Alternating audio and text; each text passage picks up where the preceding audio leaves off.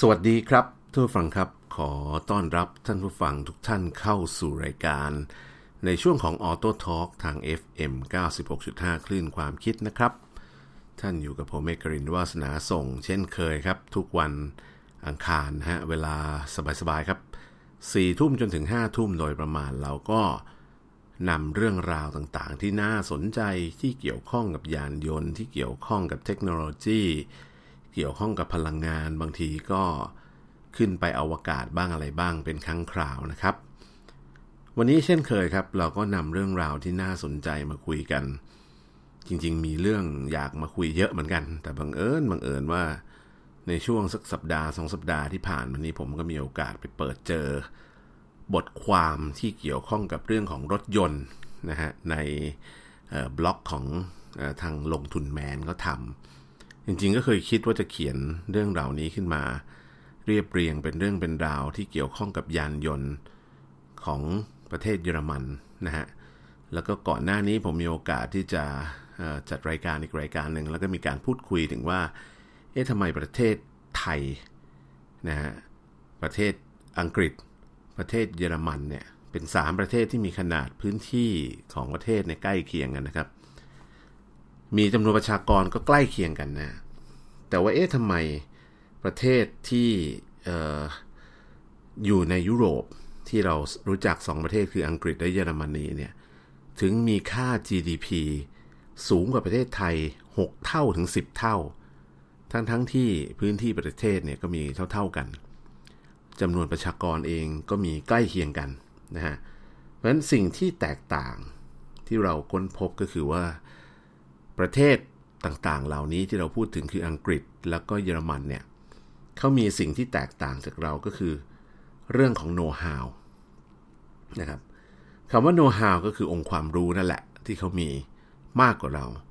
การที่เขามีองค์ความรู้มากกว่าเราเขาก็สามารถไปต่อยอดองค์ความรู้เหล่านั้นเพื่อหาเงินได้มากกว่านะฮะถึงแม้ว่าเขาจะมีพื้นที่เหมือนกับประเทศเรานะขนาดใกล้เคียงกันจำนวนประชากร ก็ใกล้เคียงกัน แต่ว่ากลายเป็นว่า เมื่อประเทศเหล่านี้มีโน้ตฮาวมากกว่าเรา เขาก็สามารถที่จะนำโน้ตฮาวเหล่านั้น มาใช้ต่อยอดทางธุรกิจแล้วก็หาเงินเข้าสู่ประเทศเขาได้มากมายมหาศาลนะครับ เรื่องนี้เป็นเรื่องที่น่าสนใจมาก ผมก็เลย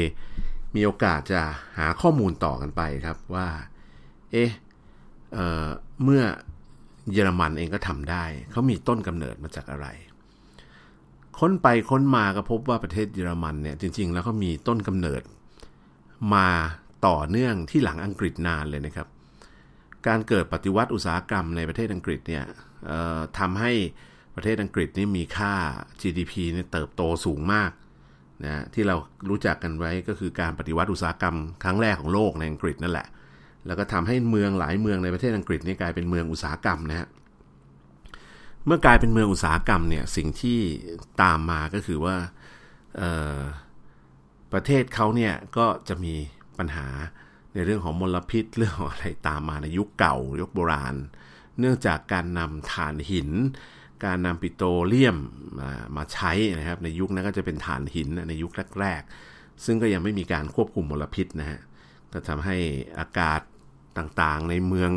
พื้นที่ต่างๆ ในเมืองนั้นก็เต็มไปด้วยหมอกควันขมเหลาควัน แล้วก็มลพิษที่ไม่ค่อยดีเท่าไหร่การทำงานของคนในเมืองในอังกฤษสมัยก่อนที่เป็นช่วงปฏิวัติอุตสาหกรรมนี้ก็เรียกว่าสุขภาวะแย่ดีกว่า เรียกว่างั้นก็ได้นะครับ ก็คือสุขภาพไม่ดี แล้วก็อายุสั้นนะฮะ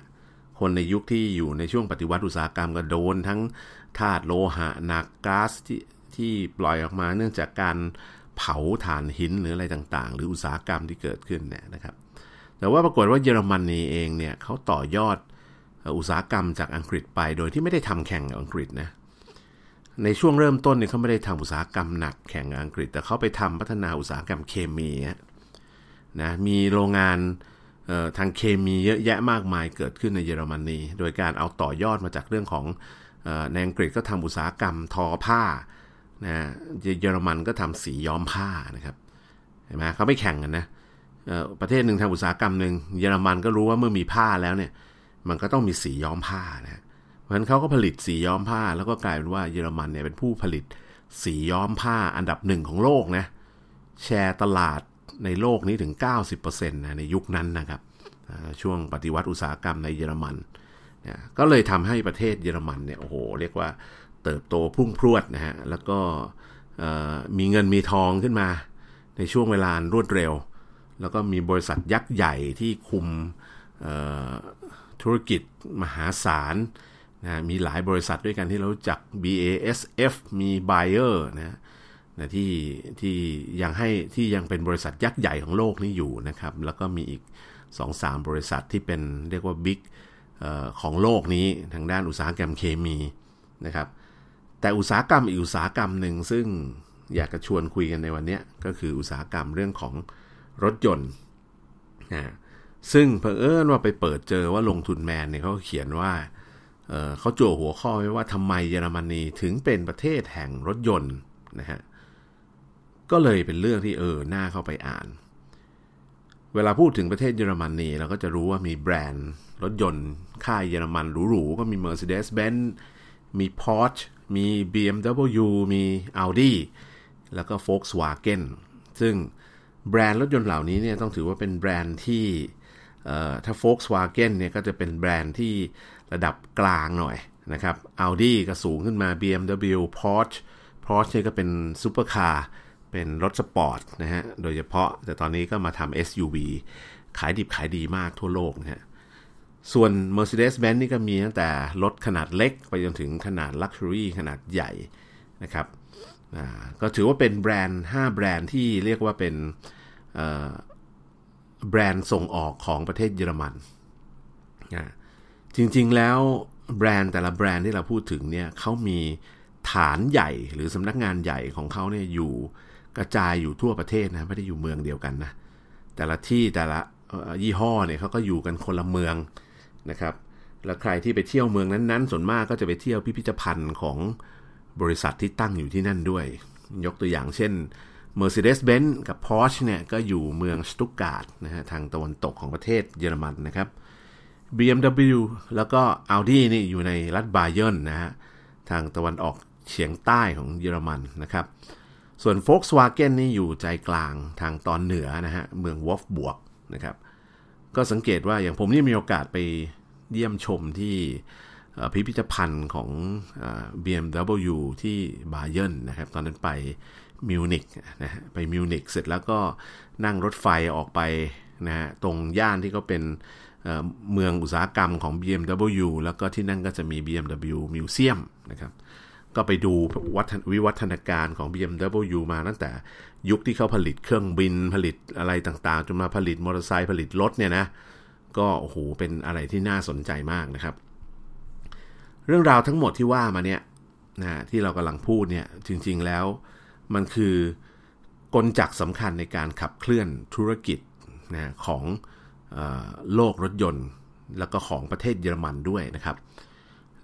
ก็ อุตสาหกรรมรถยนต์ในเยอรมันเนี่ยจริง ๆ ก็มีจุดเริ่มต้นมา จากการก่อตั้งมหาวิทยาลัยด้านเทคนิคมาก่อนนะฮะคือกำลังจะเล่าถึงรากฐานเลยว่าจริง ๆ แล้วอุตสาหกรรมต่างๆ ที่เราพูดถึงเหล่านี้เนี่ยมันมีต้นกำเนิดมาจากการมีพื้นฐานทางเทคนิค หรือพื้นฐานของคนที่ดีก่อนนะฮะ เขาก็เลยย้อนกลับไปให้ดูว่าอุตสาหกรรมเยอรมันเนี่ยมีจุดเริ่มต้นมาจากการก่อตั้งมหาวิทยาลัยด้านเทคนิค ในช่วงปลายศตวรรษที่ 19 นะครับ ก็เรียกว่าเป็นการสร้างอาชีพ แล้วก็สร้างวิธีการเรียนในสายอาชีพ สายช่าง แล้วก็สายวิศวกรรมโดยเฉพาะเลย ตอนนั้นรัฐบาลภายใต้การนำของนายกรัฐมนตรีออตโตฟอนบิสมาร์ก ซึ่งก็เป็นผู้ที่ก่อตั้งประเทศเยอรมันรวบรวมขึ้นมานี่แหละ ก็สนับสนุนให้มีการตั้งมหาวิทยาลัย แล้วก็ทำความร่วมมือกับภาคอุตสาหกรรม ที่มีงานวิจัยมีแนวทางการต่อยอดทางธุรกิจ คือจับมืออุตสาหกรรมกับนักวิจัย นักวิชาการ นักธุรกิจมาอยู่ด้วยกัน อยู่ในแวดวงอุตสาหกรรมเดียวกันนะฮะ นี่อันนี้เป็นจุดเริ่มต้นที่ทำให้ประเทศเยอรมันมีความเข้มแข็งตั้งแต่แรก เราไม่ได้มีการตั้งมหาวิทยาลัยมาเฉยๆ แต่เขาตั้งมหาวิทยาลัยมาแล้วมีจุดมุ่งหมายที่ชัดเจน ว่าเราจะผลิตบุคลากรไปป้อนใคร เราจะทำวิจัยไปให้ใครใช้นะครับ อันนี้เป็นจุดเริ่มต้นที่เเราอยากให้ประเทศไทยเป็นอย่างนี้เหมือนกันนะครับ ถ้าประเทศไทยสามารถทำได้แบบนี้เนี่ยก็จะเป็นเรื่องที่ยิ่งใหญ่มากนะฮะเรามีโอกาสเติบโตสูงในอนาคต แต่ว่าถ้าเราทำไม่ได้เราก็จะรับจ้างเป็นผู้ผลิตอย่างนี้เรื่อยไปเพราะเราไม่มีโน้ตฮาวของตัวเองนะครับ ลองย้อนกลับมาดูที่เยอรมันนะครับ งานวิจัยด้านวิศวกรรมเนี่ยตอนนี้เนี่ยถูกนำไปใช้ในโลกธุรกิจเยอะแยะมากมาย แล้วก็ต่อยอดผลิตเป็นเงินกลับมาให้ประเทศเยอรมันมหาศาลนะครับ สุดท้ายพอได้กำไรกลับมานั้น ธุรกิจเหล่านั้นที่ make money จากงานวิจัยที่เกิดขึ้นมาจากวิทยาลัยหรือมหาวิทยาลัยในเยอรมันนั้น เขาไม่เอาไปหากินอย่างเดียวนะครับ ไม่ลงทุนเพิ่มในเฉพาะอุตสาหกรรมเท่านั้น แล้วก็แล้วก็พูดง่ายๆ make money ต่อไปจากการต่อยอดธุรกิจอย่างเดียว สิ่งที่เขาทำคือเขาเอางบประมาณส่วนหนึ่งเนี่ยกลับมากระตุ้นให้กับนักวิชาการ นักวิจัยที่อยู่ในมหาวิทยาลัยก็คือ ทุกบริษัทยักษ์ใหญ่ที่ได้งานวิจัยไปแล้วสามารถ make money กลับมาได้เนี่ยก็เอาเงินเหล่านั้นแหละที่เป็นกำไรเนี่ยเอากลับมาจุนเจือให้กับสถาบันการศึกษา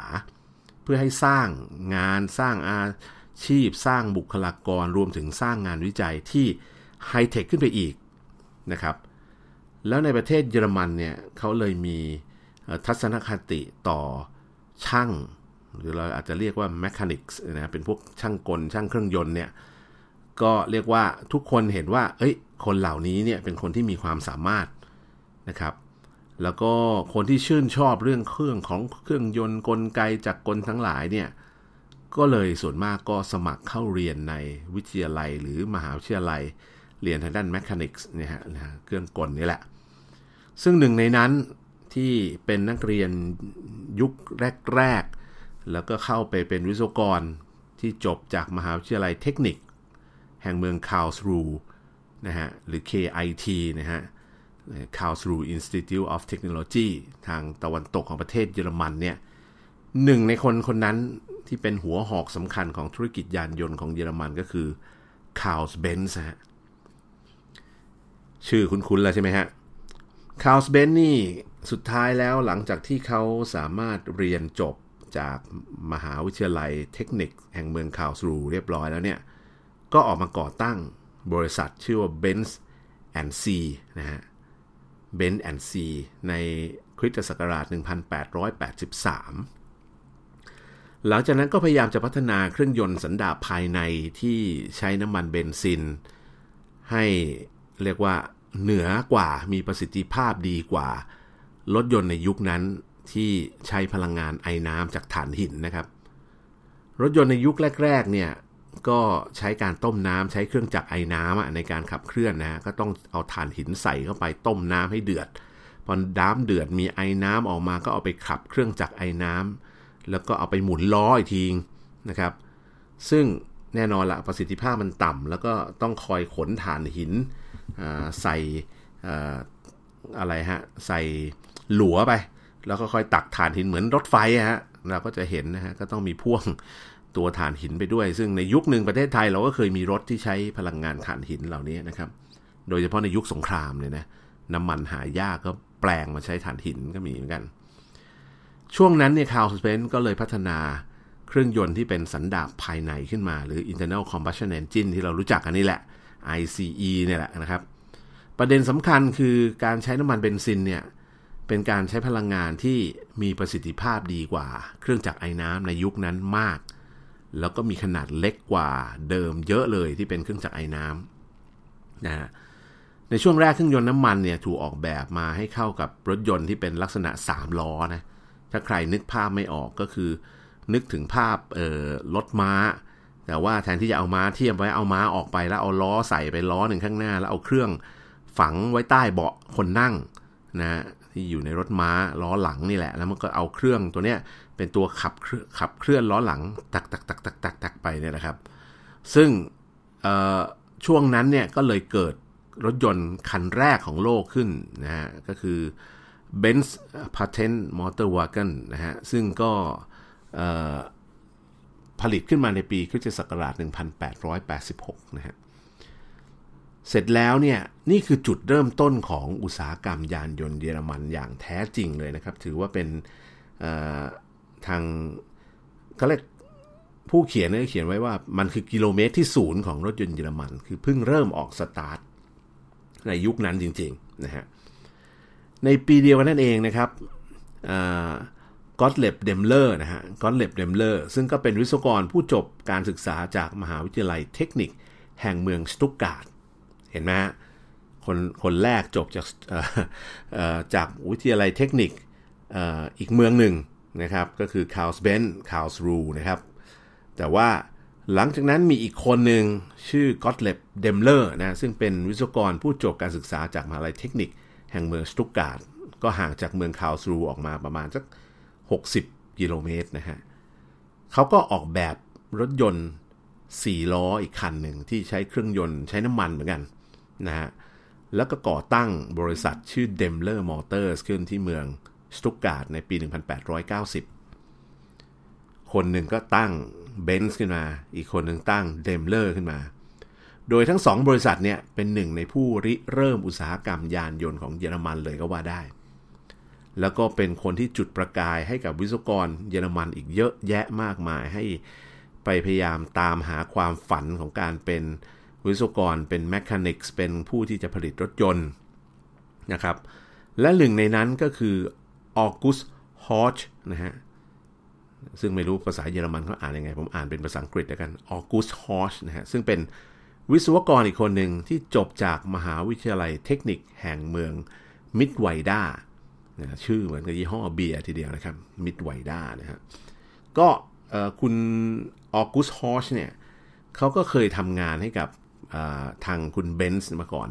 นะโดยทำงานในบริษัท Benz C นะเสร็จแล้วฮอชเนี่ยก็ลาออกมาตั้งบริษัทรถยนต์ของตัวเองชื่อว่า Hodge นะฮะ H O R C H เนี่ยแหละครับ ผมไม่รู้ว่าเขาได้แรงบันดาลใจมาจากม้าหรือเปล่านะนะฮะก็ตอนนี้ก็เป็นบริษัทของตัวเองนะฮะพอเขาก่อตั้งได้ไม่นานก็ปรากฏว่าปประสบปัญหานะฮะคืออาจจะดำเนินธุรกิจ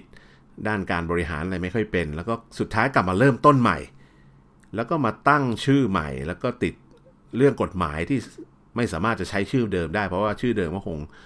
แบบเหมือนเหมือนถูกฟ้องล้มละลายหรืออะไรประมาณอย่างนั้นไปนะครับ สุดท้ายกลับมาตั้งใหม่ฮะ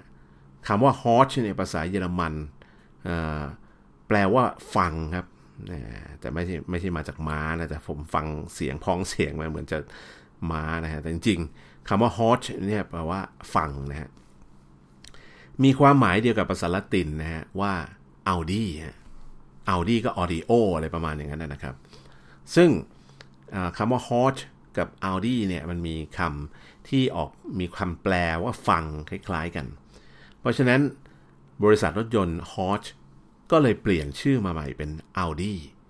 ในปีคริสตศักราช 1910 แม่ฟังมาถึงตรงนี้เจอมา 3 ยี่ห้อแล้ว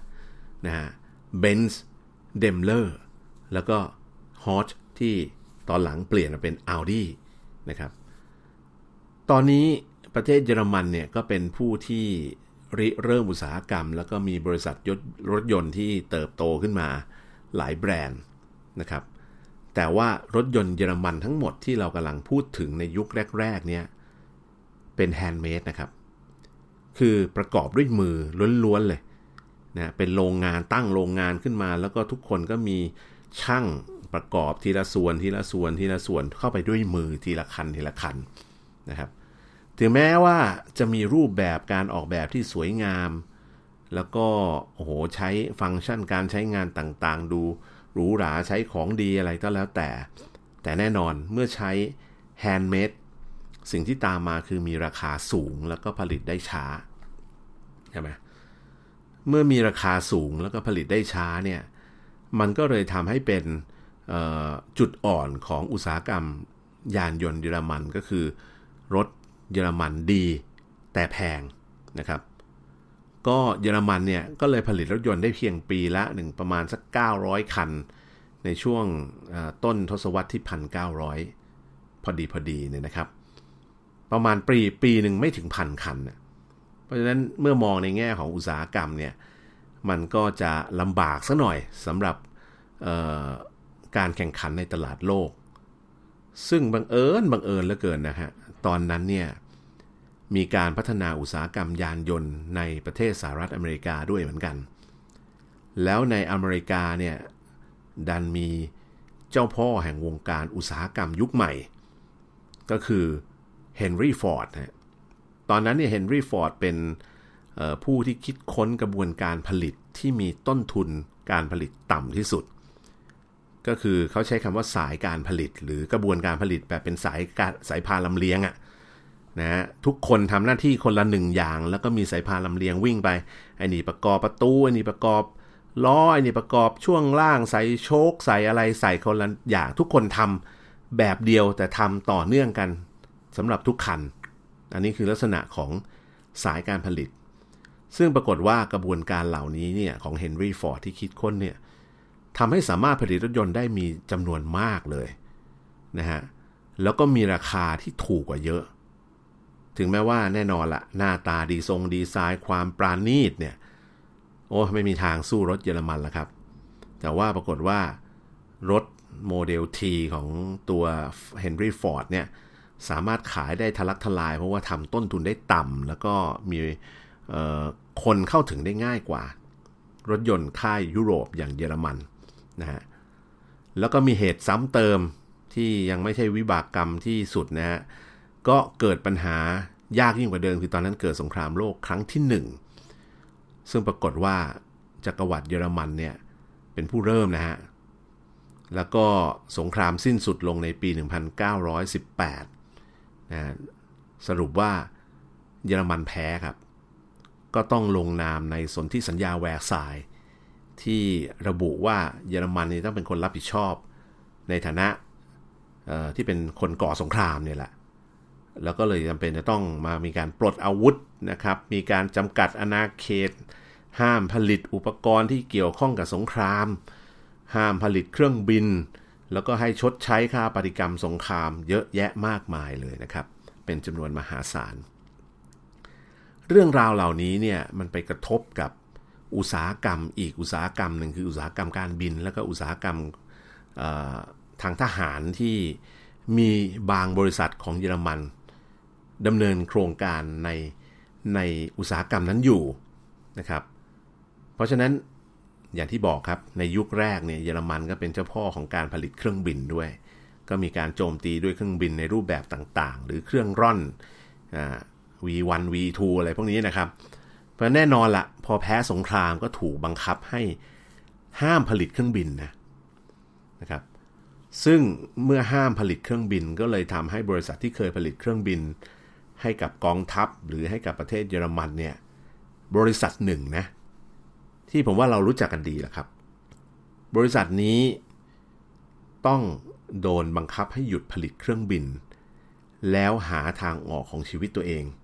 ต่อไปว่าจะผลิตอะไรขายดี เดี๋ยวเรามาคุยกันต่อในช่วงที่ 2 ครับกำลังสนุกเรากำลังจะได้เจอแบรนด์รถยนต์อีกหนึ่งแบรนด์ ที่เรารู้จักกันดีและต้นกำเนิดมาจากเดิมที่เขาผลิตเครื่องบิน ให้กับกองทัพเยอรมันนี่แหละครับ เดี๋ยวช่วงนี้พักสักครู่ครับ กลับมาพูดคุยต่อในช่วงที่ 2 ครับ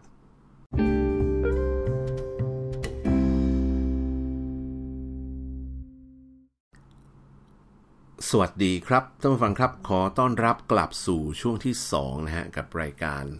ช่วง AutoTalk ทาง FM 96.5 คลื่นความคิดนะครับ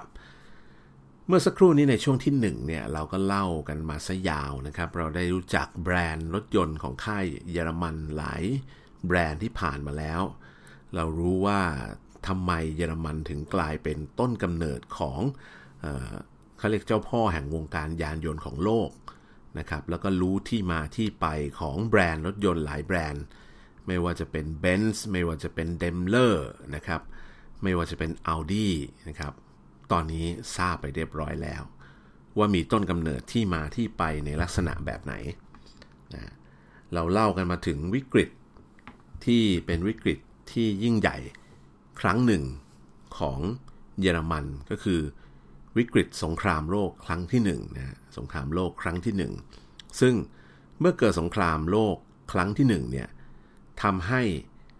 เยอรมันเองเนี่ยซึ่งเป็นผู้ผลิต รถยนต์ผู้ผลิตเครื่องบินผู้ผลิตอะไรต่างๆเนี่ยรายใหญ่ของโลกเหมือนกันในช่วงนั้นเนี่ยจำเป็นจะต้องถูกห้ามหรือถูกผู้ชนะสงคราม เนื่องจากเยอรมันเป็นผู้แพ้สงครามในในการสู้รบในสงครามโลกครั้งที่1นนะครับพอสิ้นสุดสงครามโลกลงในปี 1918 โดยที่เยอรมัน ตอนนั้นก็ได้เป็นจักรวรรดิเยอรมันเป็นผู้พ่ายแพ้เนี่ย แน่นอน ผู้ที่ชนะสงครามก็จะต้องบังคับให้เยอรมันมาลงนามในสนธิสัญญาบางอย่างนะเพื่อระบุว่าเยอรมันห้ามทำอะไรบ้าง และเยอรมันจะต้องจ่ายค่าเสียหายอะไรอย่างไรบ้างนะครับ แน่นอนสิ่งที่ตามมาก็คือ ระบุให้เยอรมันต้องจ่ายค่าปฏิกรรมสงครามจำนวนมหาศาล แล้วก็ห้ามธุรกิจหลายประเภท ที่เกี่ยวข้อง แล้วก็มีโอกาสที่ทำให้เกิดการสร้างอาวุธไปลุกรานคนอื่น ซึ่งหนึ่งในธุรกิจที่ถูกห้ามในยุคนั้นเนี่ยก็คือธุรกิจผลิตเครื่องบินนะซึ่งใครจะเชื่อครับในยุคนั้นเนี่ยบริษัทที่ผลิตเครื่องบิน ให้กับกองทัพเยอรมัน และผลิตให้กับธุรกิจในยุคนั้นเนี่ยธุรกิจการบินเนี่ยบริษัทหนึ่งก็คืออบริษัทที่ มีตัวย่อว่า BMW นะฮะผมไม่ไม่แน่ใจว่าผมจะอ่านเป็นภาษาเยอรมันได้ถูกต้องหรือไม่อย่างไรนะครับ ผมอ่านเป็นภาษาอังกฤษก็คัน ก็คือบาบาเยนริเช่มอเตเรเวอร์เกอะไรประมาณอย่างนี้นะครับ ไม่รู้อ่านถูกหรือเปล่านะฮะ ก็คือบริษัทยานยนต์แห่ง รัฐบาเยนประมาณอย่างนั้นนะครับ ก็อยู่ที่เมืองมิวนิกรัฐบาเยนนั่นเองนะครับ ซึ่ง BMW เนี่ยเดิมเขาผลิตเครื่องบินมาก่อน พอแพ้สงครามในปี 1918 แล้วก็มีการก่อตั้งโทษทีมีการลงนามในสนธิสัญญาแวร์ซายแล้วก็ทำให้ BMW เนี่ยซึ่งผลิตเครื่องบินเนี่ยต้องหยุดการผลิตนะจริงๆเขาเพิ่งตั้งมาเองนะฮะ เพิ่งตั้งมาได้ไม่นาน ก่อนหน้าที่จะเกิดสงคราม พอเกิดสงครามปุ๊บ ต้องหยุดผลิตเครื่องบินก็เลยทำให้เกิดประสบความลำบากยากเย็นมาก ซึ่งหนึ่งในผู้ก่อตั้ง BMW เนี่ยก็คือคาร์ลคาร์ลแรพพ์นะซึ่งเคยเป็นช่างเทคนิคให้กับ Benz and C มาก่อนนะไปเกี่ยวข้องกันอยู่ไหมฮะคาร์ลแรพพ์ผู้ก่อตั้ง BMW เนี่ยเคยเป็นช่างเทคนิคอยู่ในบริษัท Benz and C มาก่อนนะฮะแล้วก็ ตอนหลังเนี่ยหลังจากที่ออกจาก Benz and C ก็มาตั้งบริษัทผลิตเครื่องบินเลยนะครับ พอตั้งบริษัทผลิตเครื่องบินได้ไม่นาน ก็เกิดสงครามโลกครั้งที่หนึ่งพอเกิดสงครามโลกเสร็จแพ้ครับนะแพ้เสร็จก็ต้องหยุดผลิตเครื่องบิน ก็เลยมาหันวิธีกันว่าจะเอา BMW มาผลิตอะไรนะครับ ตอนนั้น ปรับเปลี่ยนให้ BMW หันมาผลิตระบบเบรกสำหรับรถรางนะครับเริ่มต้นจากอย่างนั้นเลยนะครับ เสร็จแล้วรัฐบาลเยอรมันเนี่ยก็พยายามจะเเดินหน้าหาเงินพิมพ์เงินเพื่อใช้หนี้ค่าปฏิกรรมสงคราม แต่ว่าผลที่ได้ก็ทำให้เกิดภาวะเงินเฟอ้อมโหฬารจนกลายเป็นวิกฤตเศรษฐกิจยิ่งใหญ่มาก วิกฤตครั้งนี้ก็เลยทำให้รถยนต์เนี่ยมีราคาสูง สูงขึ้นไปอีก นะทำให้ราคาออพอเงินเฟ้อเนี่ยทำให้แบบมูลค่าของรถยนต์มันยิ่งสูงขึ้นไปอีกนะครับก็เลยยิ่งทำให้ขายไม่ออกขึ้นไปอีก บริษัทรถยนต์ทั้งหลายก็เลยต้องปรับตัวกันอย่างหนักเลยนะฮะ แน่นอนละพอไอ้รถคันใหญ่ๆ รถหรูๆมันมันขายไม่ออก ก็เลยมีการมีคนที่ต้องการรถที่มีขนาดเล็กลง แล้วก็สามารถใช้งานได้คล่องตัวขึ้น สุดท้ายก็เลยทำให้ BMW เนี่ย เจอช่องในการที่จะผลิตอุตสาหกรรมใหม่ก็คือหันมาผลิตรถมอเตอร์ไซค์ฮะเอามาขายในตลาดที่กำลังมีความต้องการนี่แหละ ต้องการรถที่เล็กลงมาหน่อยขับ ได้คล่องตัว แล้วก็ใส่แฝงความสนุกสนานเข้าไปด้วยนะครับก็คือใช้เครื่องยนต์ที่พัฒนาเทคโนโลยีต่อเนื่องมาจากเครื่องบินนั่นแหละนะฮะทำให้รอบมันสูงอะไรต่างๆเนี่ยนะครับ แล้วขับสนุกนะฮะขี่สนุกนะซึ่งหลังจากนี้เรากลับมาดูที่อีกบริษัทหนึ่ง บริษัทคู่แข่งกันอย่างเดมเลอร์แล้วก็เบนซ์เนี่ย ตอนหลังเขามีการควบรวมกิจการกันในปี 1926 นะฮะแล้วก็กลายมาเป็นเดมเลอร์เบนซ์แล้วก็สุดท้ายก็เลยกลายมาเป็น Mercedes-Benz ที่มีสำนักงานใหญ่อยู่ที่เมืองสตุตการ์ตนั่นเองนะครับ กลายเป็นว่าตอนนี้เดมเลอร์หายไปจากตลาดพอมันรวมกับเบนซ์กลายเป็น Mercedes-Benz ไปแล้วนะครับ เช่นเดียวกันนะฮะออดี้เองก็ต้องควบรวมกับผู้ผลิตรถยนต์รายอื่น ๆ อีก 4 บริษัท เป็นรายย่อยรวมไปรวมมานะก็เลยเป็นที่มาของสัญญลักษณ์ของห่วง 4 ห่วงนะฮะของแบรนด์ Audi นั่นเอง แบรนด์ Audi 4 ห่วงนั้นก็มาจาก 4 บริษัทที่มาควบรวมกัน แต่ยังคงใช้แบรนด์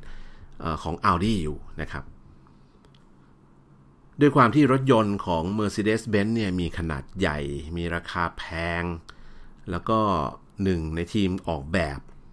นะของเขาเนี่ย ของ Mercedes-Benz เนี่ย ซึ่งแกชื่อเฟอร์ดินานพอร์เช่นะงงไหมฮะ นามสกุลคุ้นๆไหมเฟอร์ดินานด์พอร์เช่เนี่ย ก็เสนอว่าโอ้โหถ้า Mercedes-Benz ผลิตเฉพาะไอ้รถคันใหญ่ ๆ แพง ๆ อย่างเดียวเนี่ย มันจะไปสู้ตลาดระดับกลางระดับล่างลำบากนะ เขาก็เลยเสนอรถยนต์แบบใหม่ที่ปรับให้มีขนาดเล็กลง มีน้ำหนักเบาลง แล้วก็มีต้นทุนการผลิตที่ต่ำลงเฟอร์ดินานด์พอร์เช่นี่ก็เป็นวิศวกรที่จบการศึกษาจากมหาวิทยาลัยเทคนิคสตุตการ์ตเหมือนกัน เขามีชื่อเสียงโด่งดังไปทั่วยุโรปเลยนะฮะ จากการประดิษฐ์มอเตอร์ที่ขับเคลื่อนล้อรถยนต์เป็นพลังงานไฟฟ้านี่ครับ ฟังแล้วน่าแปลกใจไหมฮะ ว่าจริงๆในยุคนั้นเนี่ยมีการคิดที่จะประดิษฐ์รถยนต์ไฟฟ้ากันมานานมากแล้วนะครับ ตัวเขาเองอย่างเฟอร์ดินานด์พอร์เช่เองเนี่ย ก็เป็นคนที่คิดค้นเรื่องของรถยนต์ที่ระบบมอเตอร์ที่ขับเคลื่อนรถยนต์ เป็นพลังงานไฟฟ้ามาก่อนหน้านั้นแล้ว เพียงแต่ว่าในยุคนั้นเนี่ยแบตเตอรี่เทคโนโลยีแบตเตอรี่มันยังไปไม่ถึงนะมันก็เลยทำให้รถยนต์ไฟฟ้าไม่ได้เกิดขึ้นในยุคนั้น ทั้งทั้งที่จริง ๆ ถ้าแบตเตอรี่ดีขนาดเล็กน้ำหนักเบาแบบยุคปัจจุบันมันเกิดมานานแล้วครับ สุดท้ายข้อเสนอของ Porsche ก็หรือ Porsche เนี่ยก็ไม่ได้ไม่ได้ผ่านบอร์ดผู้บริหารของ Mercedes-Benz เสนอไปเท่าไหร่ผู้บริหารเขาไม่สนใจ เพราะว่าคิดว่า Luxury แบบเดิมของอ้วนดีอยู่แล้วนะฮะไม่ต้องคิดมากนะทำต่อไปจะไปคิดสร้างแบรนด์หรือสร้างรถที่มีราคาถูกลงมาทำไม เพราะว่าการตลาดของเขาเองก็สามารถที่จะทำตลาดของรถยนต์ราคาแพงหรูหราได้อยู่แล้วนะครับ สุดท้าย Porsche ก็เลยลาออกนะฮะมาตั้งบริษัทของตัวเองในปี 1931 โดยเป็นบริษัทที่ปรึกษาด้านการพัฒนามอเตอร์ แล้วก็เครื่องยนต์นะครับ สังเกตนะฮะไม่ได้พัฒนาเฉพาะเครื่องยนต์นะพัฒนามอเตอร์ด้วย แล้วก็พัฒนาเครื่องยนต์ด้วย มาถึงตอนนี้แล้วเนี่ยโอ้โหปรากฏว่าเออเรามีแบรนด์รถยนต์หลาย ๆ แบรนด์ที่เราคุ้นหูกันไปเรียบร้อยแล้วนะครับ ไม่ว่าจะเป็น Mercedes-Benz ซึ่งมาจากการควบรวมระหว่าง Daimler กับ Benz นะครับเรารู้ที่มาของ Audi เรียบร้อยแล้วว่า Audi มี 4 ห่วงเพราะอะไร เพราะเป็นการควบรวมกิจการหลังสงครามโลกนั่นเองนะครับ เรารู้แล้วตอนนี้ว่า BMW มีที่มาที่ไปอย่างไร อยู่ดีทำไมมีที่มาจากการผลิตเครื่องบิน และอยู่ดีทำไมถึงมาผลิตมอเตอร์ไซค์ได้นะครับ เพราะว่าตอนนั้นยุคนั้นมีความต้องการมี demand เสร็จแล้วเราได้รู้จักชื่อของคนคนหนึ่งก็คือเฟอร์ดินานด์ปอร์เช่ซึ่งเคยทำงานเป็นลูกจ้าง ให้กับผู้บริหารของ Mercedes-Benz มาก่อน ตอนหลังไอเดียเสนอเท่าไหร่เท่าไหร่ก็ไอเดียที่เขาคิดเนี่ยก็ไม่ได้รับการตอบสนองก็เลยลาออกมาเป็นบริษัทที่ปรึกษา แล้วก็พัฒนาด้านมอเตอร์กับเครื่องยนต์ซะเองนะครับ ก็เลยทำให้ตอนนี้เราได้รู้จักชื่อหลายคนเรียบร้อยแล้วนะครับ และที่มาที่ไปของหลายบริษัทนะครับ BMW Audi นะครับ Porsche นะซึ่งเป็นหนึ่งในผู้ก่อตั้งแบรนด์เหล่านี้เนี่ยก็เคยทำงานกับ Mercedes-Benz มาก่อนทั้งนั้น คือทั้งผู้บริหารหรือคนตั้ง BMW Audi Porsche ก็เคยทำงานให้กับ Benz มาก่อน ตอนนี้ทุกคนออกมาโตกันหมดในสนามของอุตสาหกรรมยานยนต์ เสร็จแล้วเกิดจุดเปลี่ยนสำคัญอีกครั้งหนึ่งขึ้นครับ ปรากฏว่า ช่วงนั้นเนี่ยเยอรมันพ่ายแพ้สงครามครั้งที่หนึ่งก็ดูกดหัวตลอดเวลา ถูกกดขี่ข่มเหงให้ให้ใช้ปฏิกรเงินปฏิกรสงครามประเทศก็โอ้โหยากลำบาก ไม่มีความเข้มแข็งสังเศรษฐกิจถึงแม้ว่าจะเป็นผู้นำอุตสาหกรรมในหลายเรื่อง แต่ว่าก็ถูกถูกกดไว้นะครับ แล้วก็หลายเทคโนโลยีหรือหลายเรื่องก็บังคับให้ไม่ห้ามการผลิตยกตัวอย่างเช่นเครื่องมือเครื่องบินต่างๆ ก็เลยเป็นจุดเปลี่ยนสำคัญทำให้เกิดการเติบโตของผู้นำที่ดูเข้มแข็ง แล้วก็มันจะทำให้เยอรมันเนี่ยกลับมายิ่งใหญ่อีกครั้งหนึ่ง ตอนนั้นก็เลยเกิดอดอล์ฟฮิตเลอร์ขึ้นมา ซึ่งทำให้รถยนต์ทุกแบรนด์เนี่ยต้องกลับมาอยู่บนเขาเรียกชะตากรรมแบบเดิมอีกครั้งหนึ่งนะครับ เพราะว่าในภาวะที่เศรษฐกิจตกต่ำเนี่ยก็แน่นะพอเกิด ปัญหาขึ้นมาต่างๆ ก็เกิดพรรคนาซีขึ้น แล้วก็มีผู้นำพรรคนาซีที่เป็นแนวเผด็จการเบ็ดเสร็จอย่างฮิตเลอร์ขึ้นมาฮิตเลอร์ก็เริ่มมาฟื้นฟูเสถียรภาพทางเศรษฐกิจ สร้างนู่นสร้างนี่โดยเฉพาะสิ่งหนึ่งที่เป็นสิ่งที่เราใช้กันมาจนถึงปัจจุบัน แล้วก็รู้จักกันดีมากในวงการรถยนต์ก็คือ ถนนทางด่วนระหว่างเมืองที่เขาเรียกว่าออโตบาน ถูกสร้างขึ้นทั่วประเทศนะครับ เพื่อเติมศักยภาพของประเทศเยอรมัน ให้สามารถที่จะเชื่อมโยงกับเเมืองต่างๆ เข้าหากันได้อย่างรวดเร็ว แล้วก็ใช้ความเร็วได้สูงนะ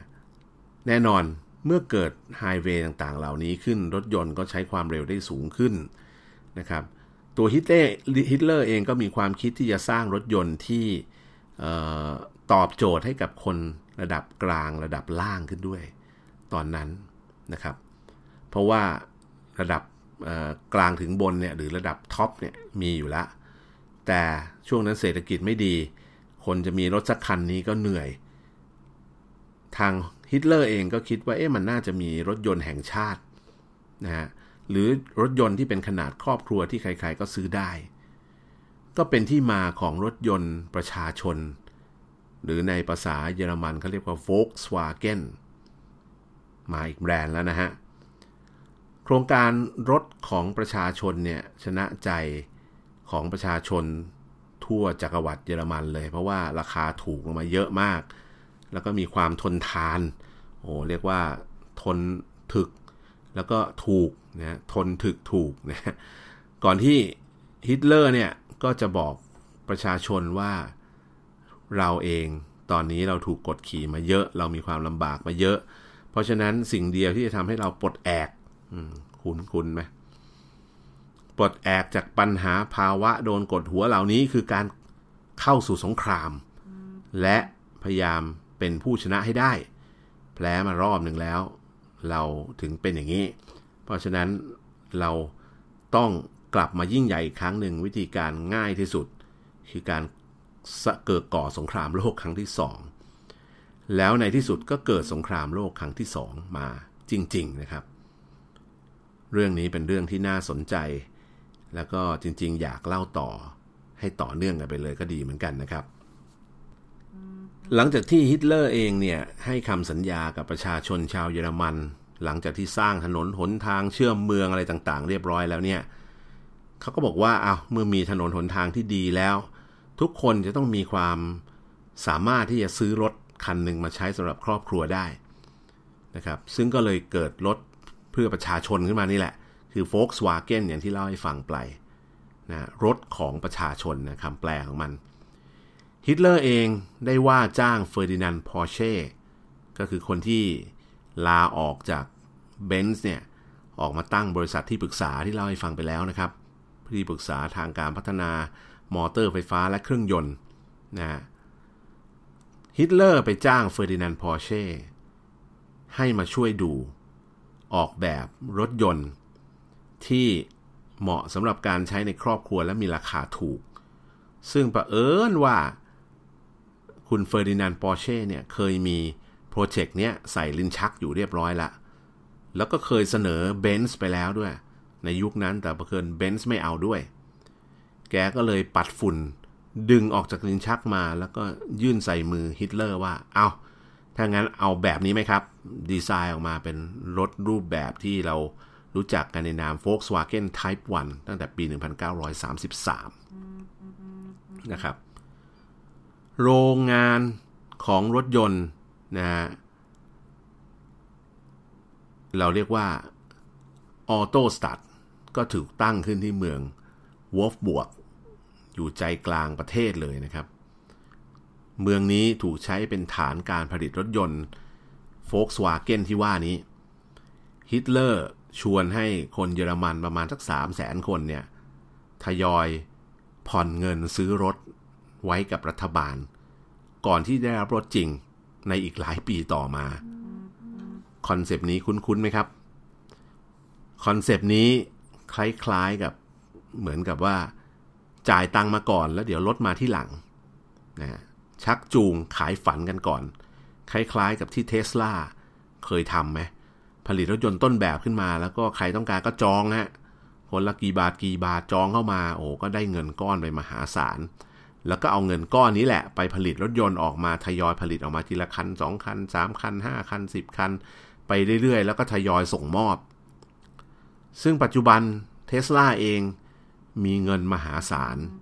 จากการระดมทุนในตลาดหุ้น จากมูลค่าหุ้นที่เพิ่มขึ้น จากผู้ที่มาร่วมลงทุนนะต่างๆนะครับ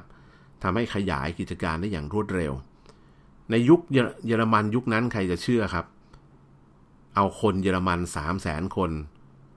ขายฝันแล้วให้ผ่อนรถก่อนล่วงหน้า เดี๋ยวค่อยมารับรถที่หลังนะฮะปรากฏว่าขายฝันไปขายฝันมา นะครับไอโครงการผลิตรถยนต์นี้ก็ถูกยกเลิกฮะเพราะรัฐบาลต้องหันไปทุ่มงบประมาณทางด้านการทหารแทน โครงการด้านพลเรือนก็เลยถูกดองไว้ก่อน แต่ก็ไม่นานนะผู้นำพรรคนาซีก็พาเยอรมันเข้าไป